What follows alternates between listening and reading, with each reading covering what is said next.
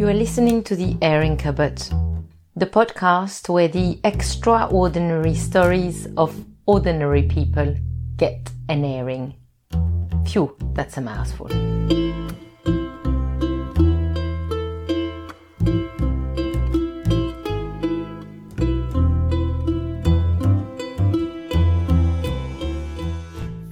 Hello and welcome back into the airing cupboard. First of all, I must thank each one of you for your messages of good wishes for my mum.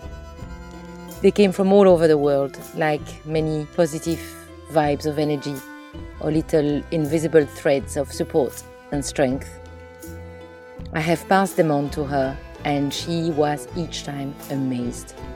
From Tasmania to Alaska, she says thank you very much, and she's feeling better. Also, for those of you who want to brush up on the learning of a foreign language, this podcast is now available in French also. It is called L'armoire à linge. It is available through Apple Podcast and Spotify and any other platform, and I'm going to also put a link to it on my website, theairingcupboard.org. So, the story I'm going to tell you today is an extra story. And I say extra in the sense that it isn't part of all the tales that I collected during the winter. It is a story that has just been sent to me two weeks ago on the back of the blossom of a Japanese cherry tree. And you will understand why. And I just had to voice it now. I think I will just call the protagonist of this story by the initial of her name. So, this is the story of Kay.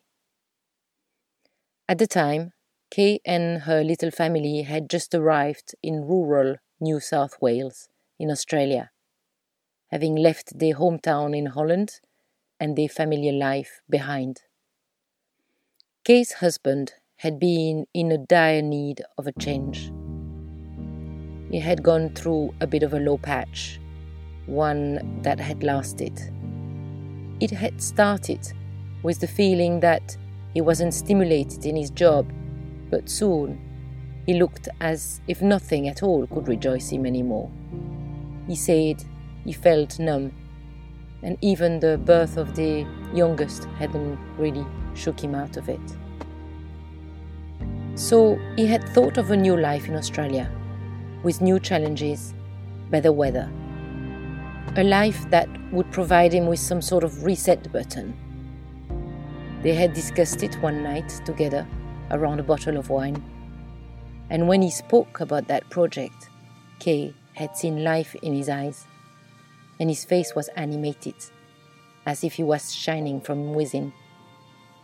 And she saw for a moment the man he used to be the one she had fallen in love with, and her heart beat a little faster. And she said, Yes, let's do it. And that is how they found themselves in a small town of New South Wales. Her husband had got himself a job with a grain merchant company, and she would just be a home mum. By the time they had arrived, the baby boy was eight months old, and their daughter was four years old and of course, there was the dog. But he would have to follow later, once he had gone through the lengthy quarantine period. Kay remembers the day they had arrived in October at the house that had been rented for them. The street was wide and organized. On either side, stone and brick houses were aligned, bungalows all on one level. Behind their walls, or their fences, each one in its own garden. Agapanthus were flowering, and a mix of eucalyptus and deciduous trees were throwing some shadows on the street. And their house was one of those. A 1970s construction, with no surprises. As she walked through the square rooms, she thought the natural light was beautiful she liked the fresh coat of magnolia paint on all the walls. It had been sparsely furnished with second hand furniture, but it was comfortable. It felt like a blank canvas. The blank canvas they so needed. The kitchen was bigger than she had expected, slightly extended into the backyard. In the middle was a beautiful old table. Kay caressed its blonde wood as she passed, and it felt soft and comforting. A vase with some roses had been left by the landlady in the center of the table. What a welcoming touch, she thought. And as she lifted it to smell the scent, she noticed a mark in the wood of the table. The vase had been perfectly placed as to hide it. It was an initial carved in the wood. H. She put the vase back over it and walked to the back door, eager to discover the garden. She opened the door and she stood there in awe. For in the middle of the garden was the most glorious jacaranda tree, splendidly dressed in its vibrant coat of purple blossom, slightly shaking itself on the breeze in a shower of petals falling on the ground below. It was truly beautiful and peculiar in this backyard where the only other noticeable thing was a washing line spreading its four arms of metal. As she stood there, she heard her husband's footstep approaching. He stood behind her.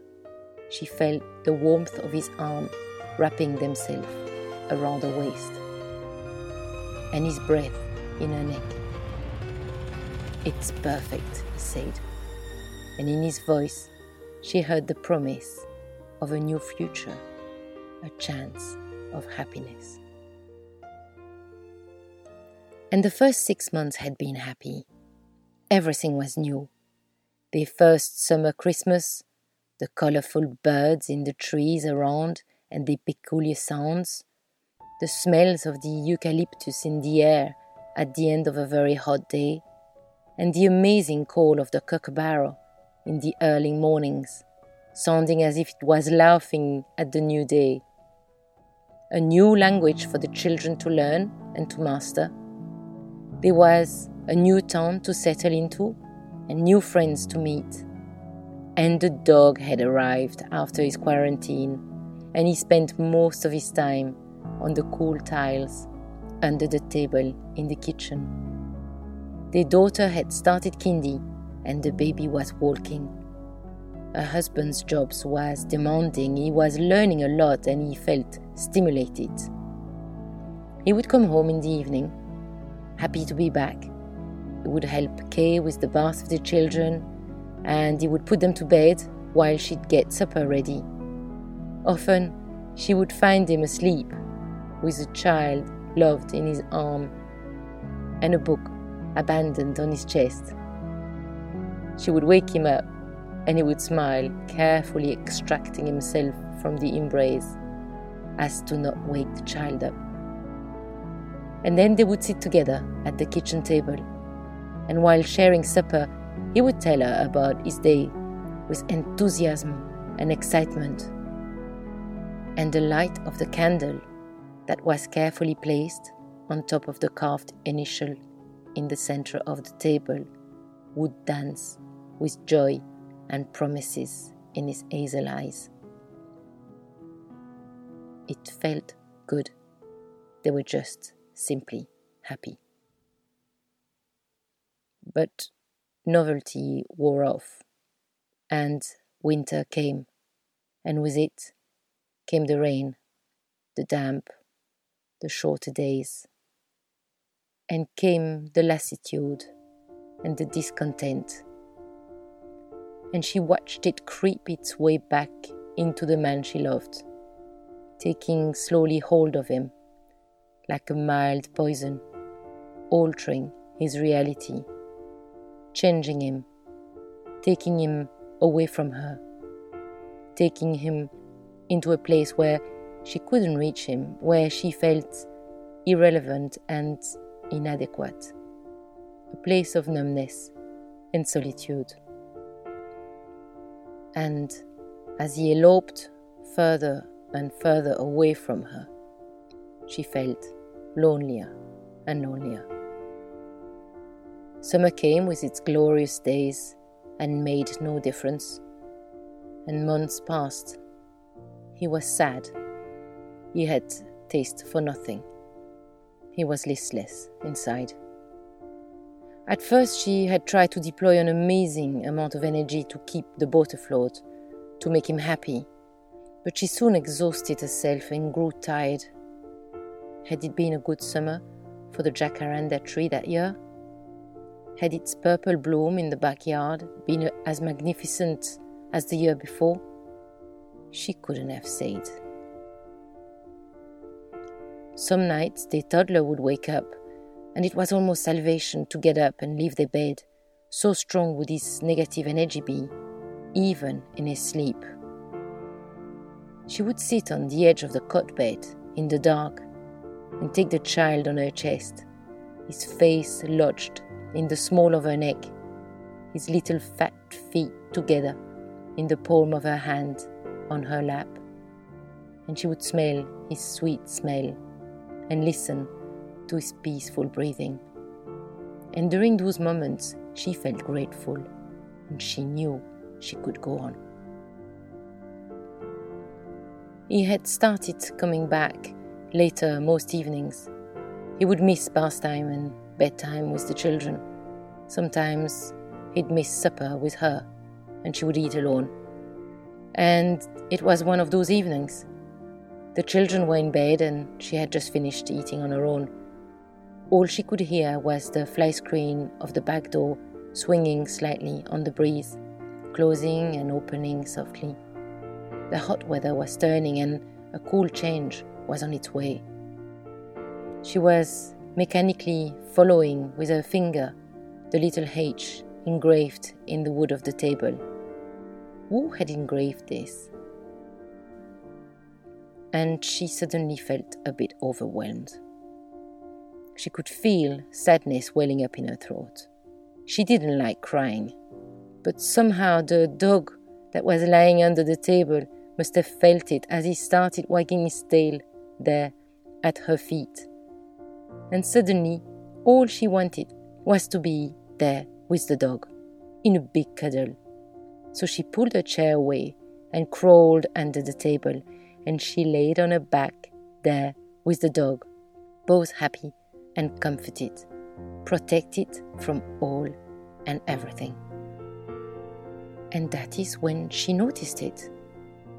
On the underbelly of the table, on the light wood, in a black pen and large handwriting, were written these three sentences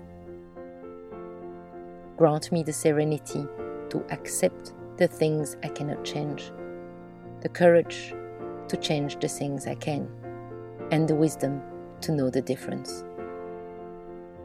And there, flat on her back, her eyes on the words, she marveled at the serendipity of life. And she read the words again. What had been welling up in her throat just came out. The dog wagged his tail even stronger, and deep down, she took a decision.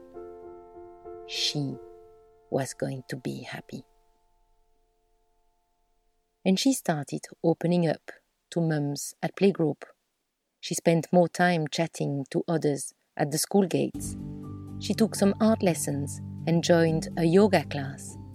And like that, all the energy she had spent desperately trying to make her husband happy, was now available to her. And now that it had been unlocked and released, it seemed to know no boundaries, like a vital flow of life. It seemed as if it was multiplying and taking all around her in its positive stream. And she made friends, real fantastic friends. Around the kitchen table, with the children playing around them, they shared stories, coffees, secrets, cakes, and hopes, and a huge amount of joy. And some evenings, when the house was quiet and when she needed it, she would go and lie under the kitchen table, and there, with the dog, she would read again the words that were helping her shape her future. One early October evening, after one of those fantastic afternoons when the kitchen had been resonating with laughter, she stood out at the back door and she looked at the jacaranda tree there a few meters away from her, and she thought its purple had never been so vibrant. One day, as she was looking after the child of one of her friends, the phone rang. The child's mother was on the line. She was delayed. It would be hours before she could escape, and so she had asked her mother in law to come and collect her little boy. She had given her Kay's address, and she would be there at 5 p.m. And at 5 p.m., on the dot, the doorbell rang. A vivacious little lady was on the doorstep. She was there to collect a grandchild. Kay invited her in. The children were happily involved in the game, so she offered her a cup of coffee. And just like that, they found themselves sitting at the kitchen table, chatting happily the lady had a very positive energy, and the room was suddenly a lot fuller. She commented on how beautiful the jacaranda bouquet was, there, sitting in the middle of the table, in its ceramic white vase. Kay explained she had only just picked it a few hours before. The tree in the backyard was just beautiful at this time of the year. And the lady leaned forward and brought the vase to her as to admire the bouquet a bit better and by doing so, she uncovered the H engraved into the wood of the table. And the lady looked at it, bemused. She ran her fingers over it and looked at Kay.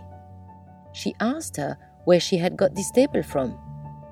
Kay explained they were renting the house fully furnished and had no idea where the landlady had got it from, but she thought most of the furniture in the house were second hand and the lady looked at her, her eyes now round in disbelief, and a smile breaking on her face. Kay saw her stand up, push a chair back, and disappear under the table. All that could be heard was the happy voices of the children playing and the tail of a dog wagging on the cool, tiled floor.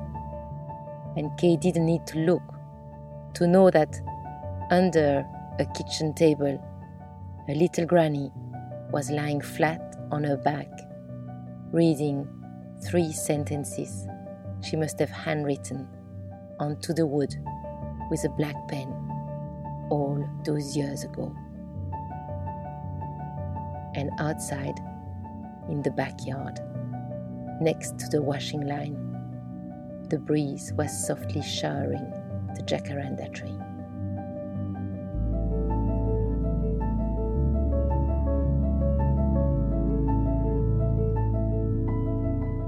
This story will remain as it is, unfinished and full of unsaid, for you, the listeners, and for me, the narrator. And that is how it is. Because some stories just belong to us. Some we share, some we do not.